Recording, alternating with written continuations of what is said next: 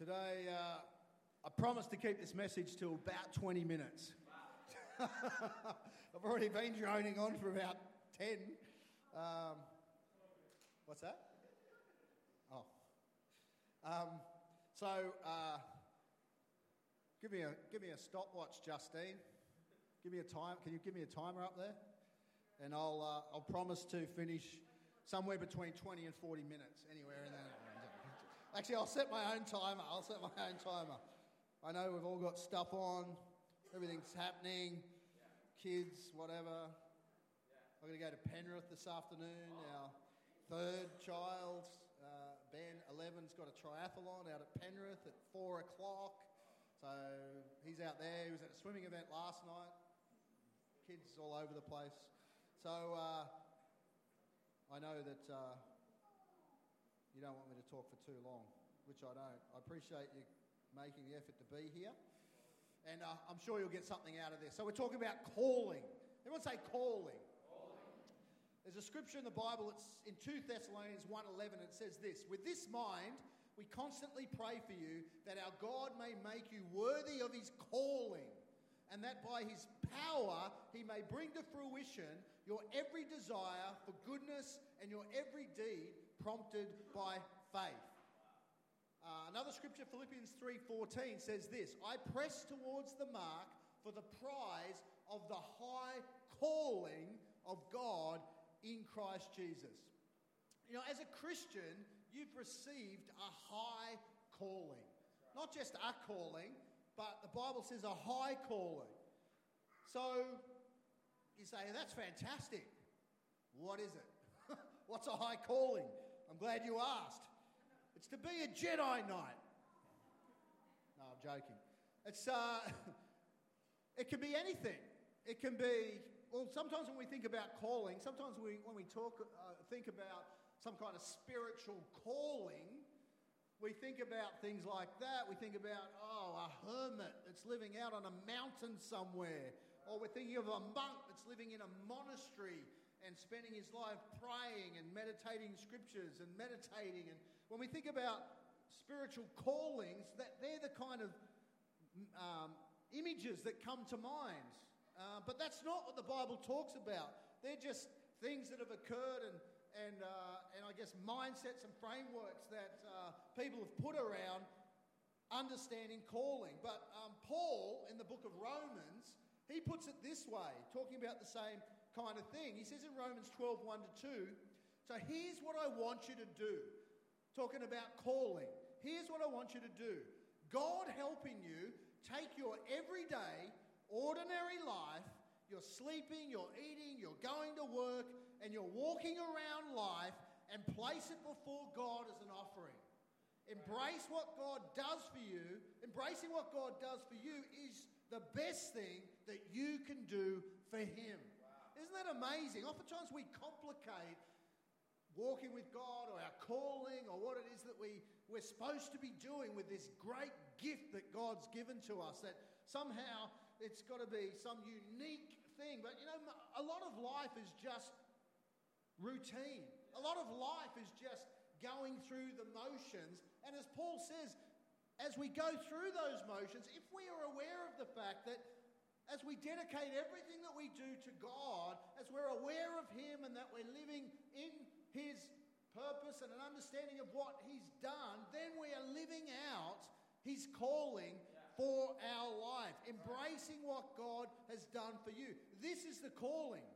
You know, um, many of the many theological terms from the Bible and that were um, in society in days gone by the corporate world has taken them, stripped them of their spiritual meaning, and used them to build their own structures and businesses and organizations. And um, as I, uh, many of you know, I've been uh, on top of all the other stuff that I've been doing, I've just about finished an MBA.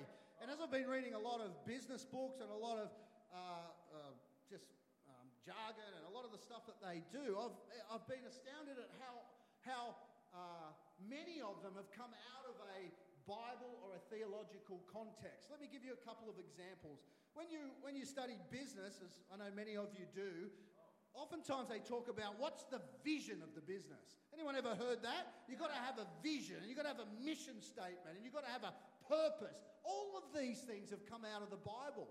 All of these are Bible words, they're theological terms that the Bible uses for individuals, and yet businesses and whatever thought, wow, doesn't that say, doesn't that sound amazing? That you've got to have a vision for your business. You've got to have a way. Another couple of words inspiration and revelation. I see these words in business textbooks inspired, an inspired idea, an inspired startup, an inspired, a, a revelation that I got about this concept. All of these words have come the Bible. They strip them of their spiritual meaning and their, and their significance and rebrand them or repackage them in a way thinking, isn't this unique? Isn't this amazing? This will change your world. It will because they come out of the Word of God. Vision, mission, are, are, examples of theological language. Here's one that I want to talk about today. Have you ever heard the word vocation? Who's heard the word vocation? Who's heard of vocational training? There's courses that you can do. Many HR departments do vocational training. They do uh, assessing of people's behaviors and uh, personalities and all this kind of stuff, trying to prepare you for your vocation. Vocational education. Did you know the word vocation is out of the Bible? Did you know it's a theological term? um, It, the, so the term vocation actually comes from a Latin word. You know what the Latin word is? Calling, which comes out of the Bible. When they talk about your vocation, they're talking about your calling. Now, they don't say the word calling, but that's what the word means. It actually is the Latin term for calling. The term surfaced and was developed during the Reformation. During the Reformation, this is what this was part of the big um, uh, I guess, uh, paradigm shift that took place from the, the Catholic understanding of, of uh, Christianity and your purpose in the world to the, the Reformation and the whole uh, transformation away from just uh, the church being uh, spiritual and, and separated from the world to this whole understanding. You may have heard some of these terms, you may not, but the priesthood of all believers. So, uh, where everybody was a priest, as the Bible says, everybody was called of God. Everybody had a place. Everybody had a ministry. Everybody had a vocation. Everybody had a calling. And discovering that calling, discovering that vocation, being equipped and trained and prepared to go out and make a difference in the world, in the great power, under the understanding that it was God that was. Um, directing you. It was God that had given you these gifts, and it was God that had prepared you for all these things. That was part of the driving influence of the, of the Reformation. That was part of the transformation that took place. And as you know, that most of the Western world, and particularly capitalism, capitalism actually came out of the Reformation. The whole understanding about profit, the whole understanding about money and the use of it, all came out of the church. It all came out of Calvinism and the Reformation and there's a book you can read if you're interested, a guy called Max Weber. He's not a Christian, but he talks about the history of capitalism. And he said the whole understanding of money and the way it's prospered in the world came directly out of the Reformation, directly out of an understanding that people had been called, they'd been given a calling and a vocation, and their purpose was to go out into the world and change and transform and make the world a better place for the glory of God. Isn't that amazing? And so, all this stuff that we hear about, all these things that we see in business that are happening around the world, we think, oh, this is all new. It's not new. There is nothing new. It all comes out of the Bible. Vocation. You have a vocation. Um,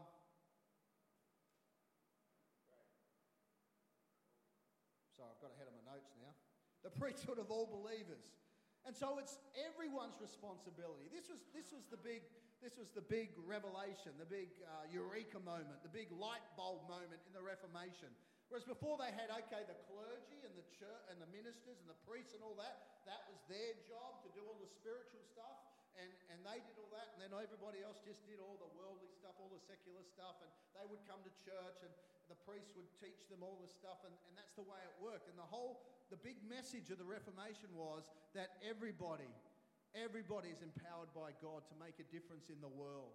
That everybody has the ability to listen to God. Now, does that replace the whole idea of ministry and church and pastoral um, uh, work and all that? No, not at all. Each person and each place has its calling and its place to empower one another to make a difference in the world, to change the world for good. It's our responsibility to be the church, whether we're here or whether we're out there. The church is the people of God. The church is not the building, although we call that the church as well. It's us out there. When we're out there in, in the CBD or we're out there working in the community centre or in education or we're at home with the kids or we're working with our neighbours, you're the church. You're the church. You're living out the calling that God has placed on your life, the vocation.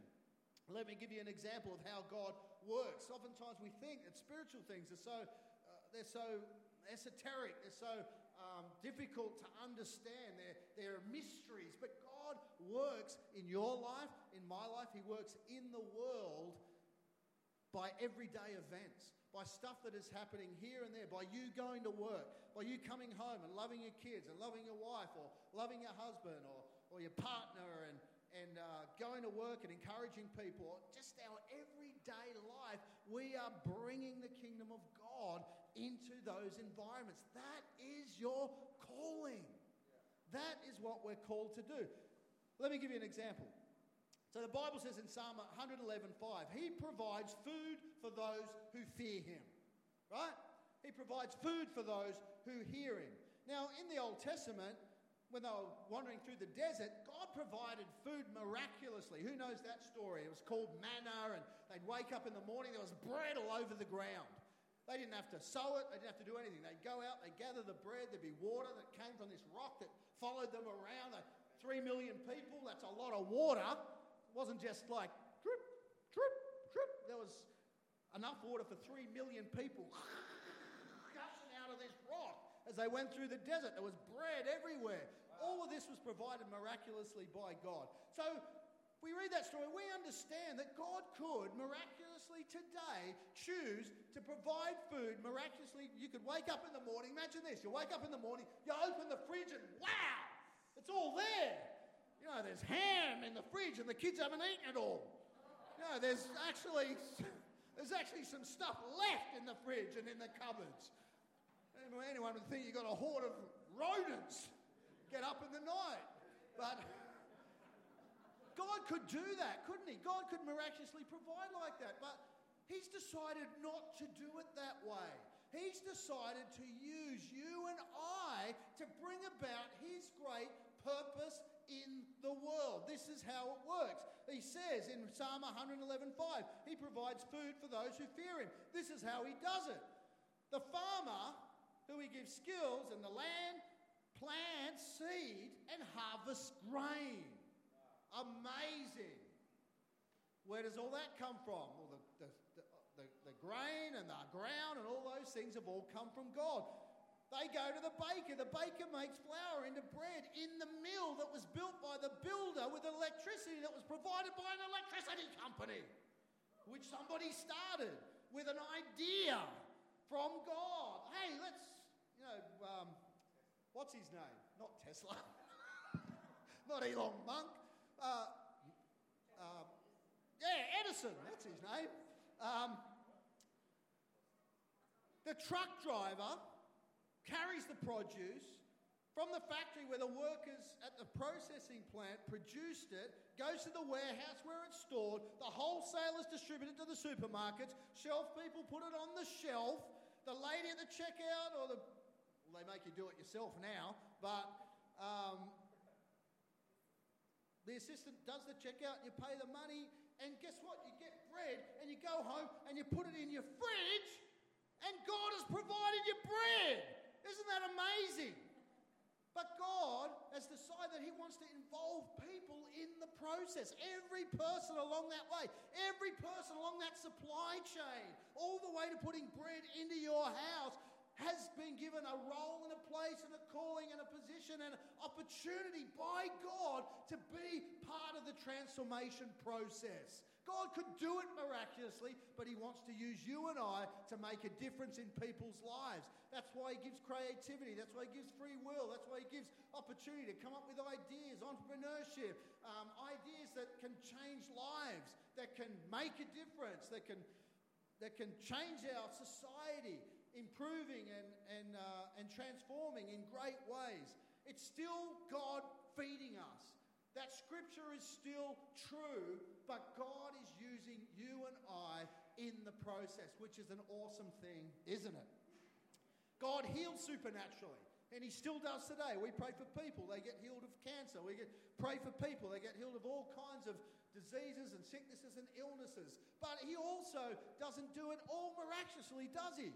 He gives people the ability to learn and they get trained as doctors and nurses and healthcare professionals. And each of those people are given a vocation and a calling and a training and a heart. And they get equipped and they get trained. And they are also working with God in the process of healing people.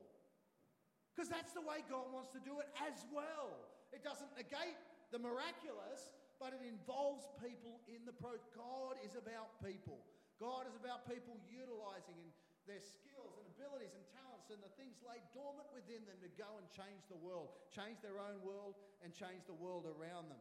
Supernaturally, He grants healing through the vocation of doctors, nurses, pharmacists, lab technicians, and everybody else. It's still God bringing the healing, but He's using people.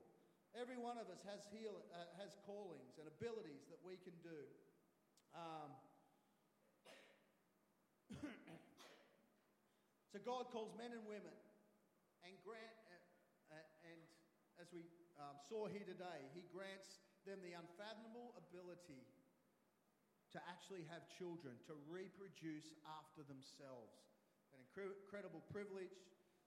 Um, and He calls people into families with parents, sometimes siblings, in a way that can create and nurture skills and the abilities and, the, and, and those things that God has placed that often lay dormant inside people, that in that environment, that they can be nurtured, they can be encouraged, and they can come to fruition. That's God's purpose, that's His plan, that's His way.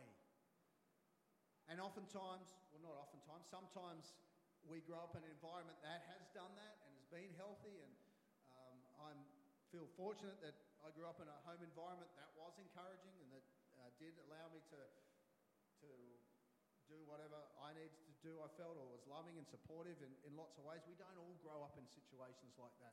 We don't all grow up in families like that. And having been a pastor for a couple of decades, I understand that that's not always the case. But here's what I do know that inside every individual and every person, God has put a calling, a vocation, a reason for being on the planet. Now, that doesn't have to be, if you read all the magazines and everything, oh, it's got to be something unique and amazing and it's got to bring fame and fortune. Not always the case, sometimes the case. but true significance, true value, true purpose, the things that really add value to our life come by actually understanding what you have and beginning to use that to change the lives of others. There's nothing more significant. Now, as a, you know, if you're a doctor or if you're working as an educationalist or in all these areas, and even as a pastor, when you see people's lives changing, when you see them finding God, finding who they are, seeing relationships restored, seeing marriages restored, seeing families coming together, seeing people change their paradigm, begin to see that they're capable of so much more than what they're experiencing right now, and seeing them grow and seeing them be effective for God.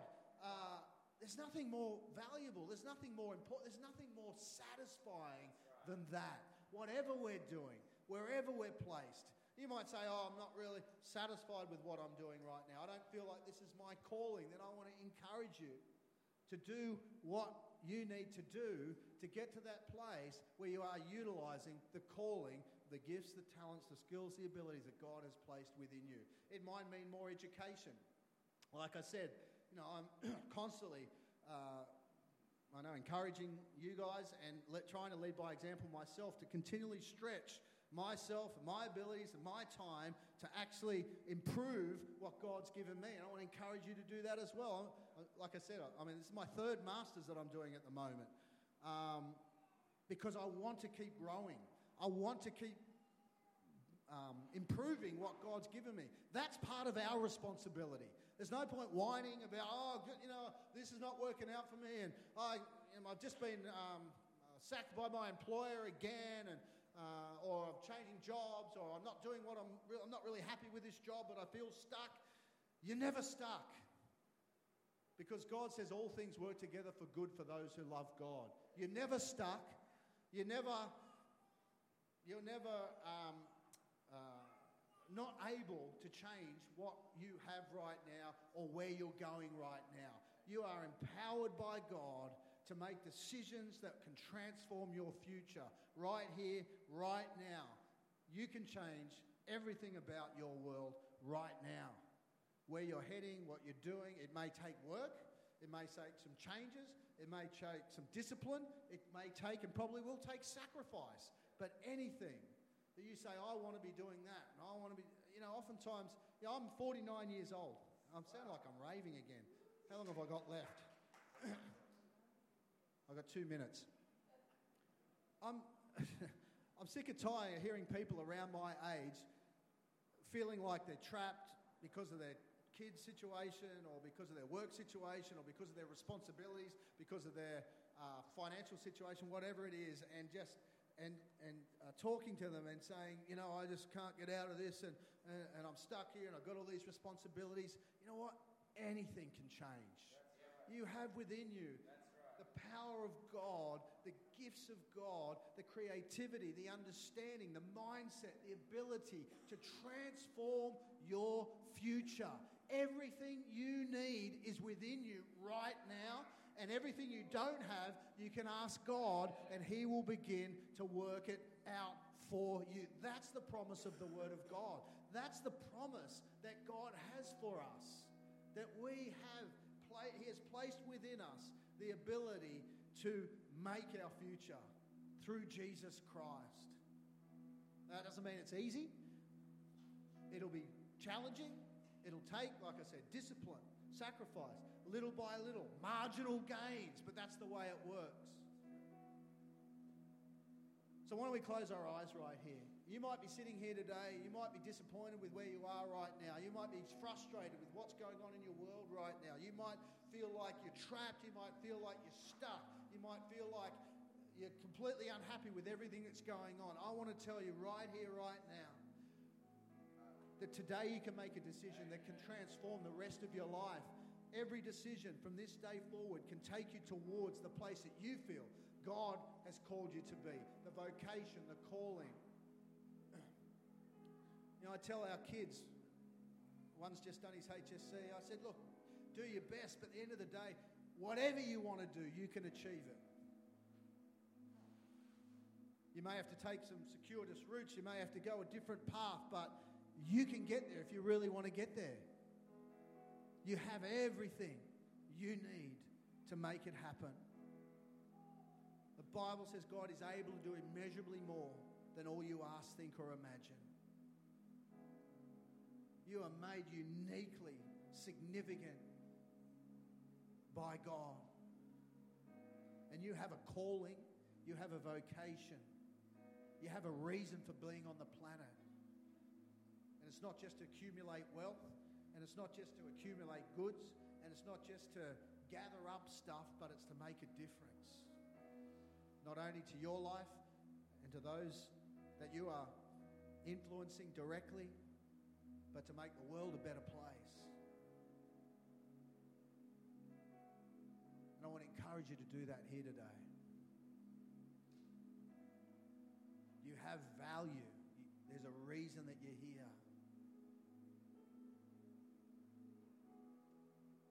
If you're not really sure what that is, I want you to ask God. Ask Him, God, show me what it is that I'm meant to be doing. Show me what it is that I can do that can actually add value. God loves you so much.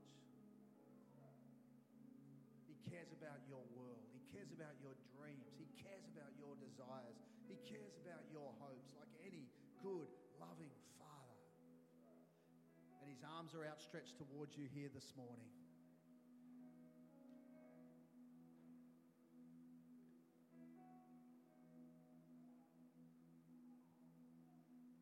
If you're unhappy where you are right now, maybe you're unhappy with your marriage and where it is right now, you can change it.